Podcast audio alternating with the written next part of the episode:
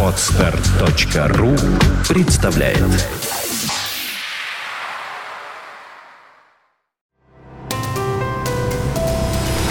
Здравствуйте, уважаемые слушатели! Редакция сайта бухгалтерия.ру подготовила для вас обзор самых обсуждаемых новостей недели с 13 по 19 августа. Приглашаем вас принять участие в вопросе на тему «Какими информационно-бухгалтерскими системами вы пользуетесь?». Проголосовать и увидеть результаты вы сможете на сайте бухгалтерия.ру.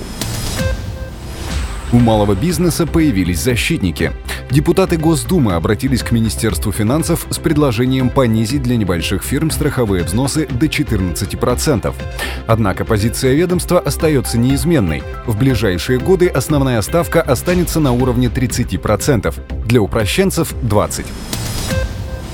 Ставка тарифа в пенсионный фонд останется без изменений в 2013-2015 годах.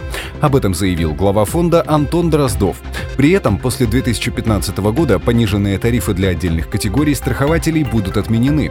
По мнению Дроздова, если есть необходимость поддержать отдельные отрасли, то лучше это делать через субсидии, а тариф платить в полном объеме. Напомним, что сейчас тариф страхового взноса в ПФР равен 22%. А теперь о хранении первичных документов.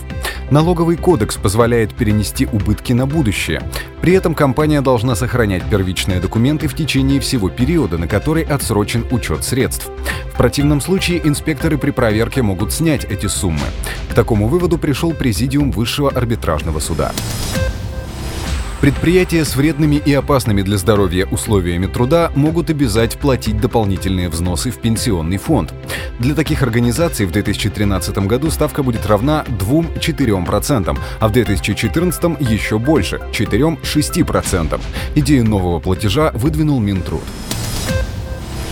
Чтобы избежать налоговых проверок, компаниям достаточно получить сертификат доверия. Документ избавит фирмы от плановых налоговых проверок на три года.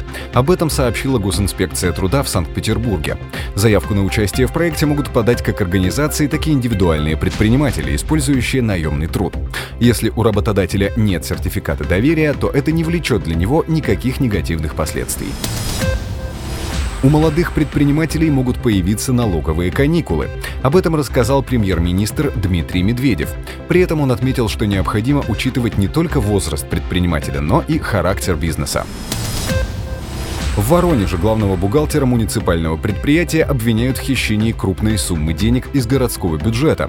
Помимо того, что мошенница украла бюджетные средства организации, она убедила своих подчиненных написать заявление об оказании им помощи в связи с тяжелым материальным положением. Впоследствии эти деньги мошенница забрала себе. В результате женщине удалось присвоить 414 тысяч рублей. В отношении главбуха было возбуждено уголовное дело. Ей грозит до 6 лет лишения свободы. На этом мы заканчиваем обзор важных событий за неделю. Самые актуальные новости вы всегда сможете найти на сайте бухгалтерия.ру. Спасибо, что вы были с нами. Слушайте нас через неделю.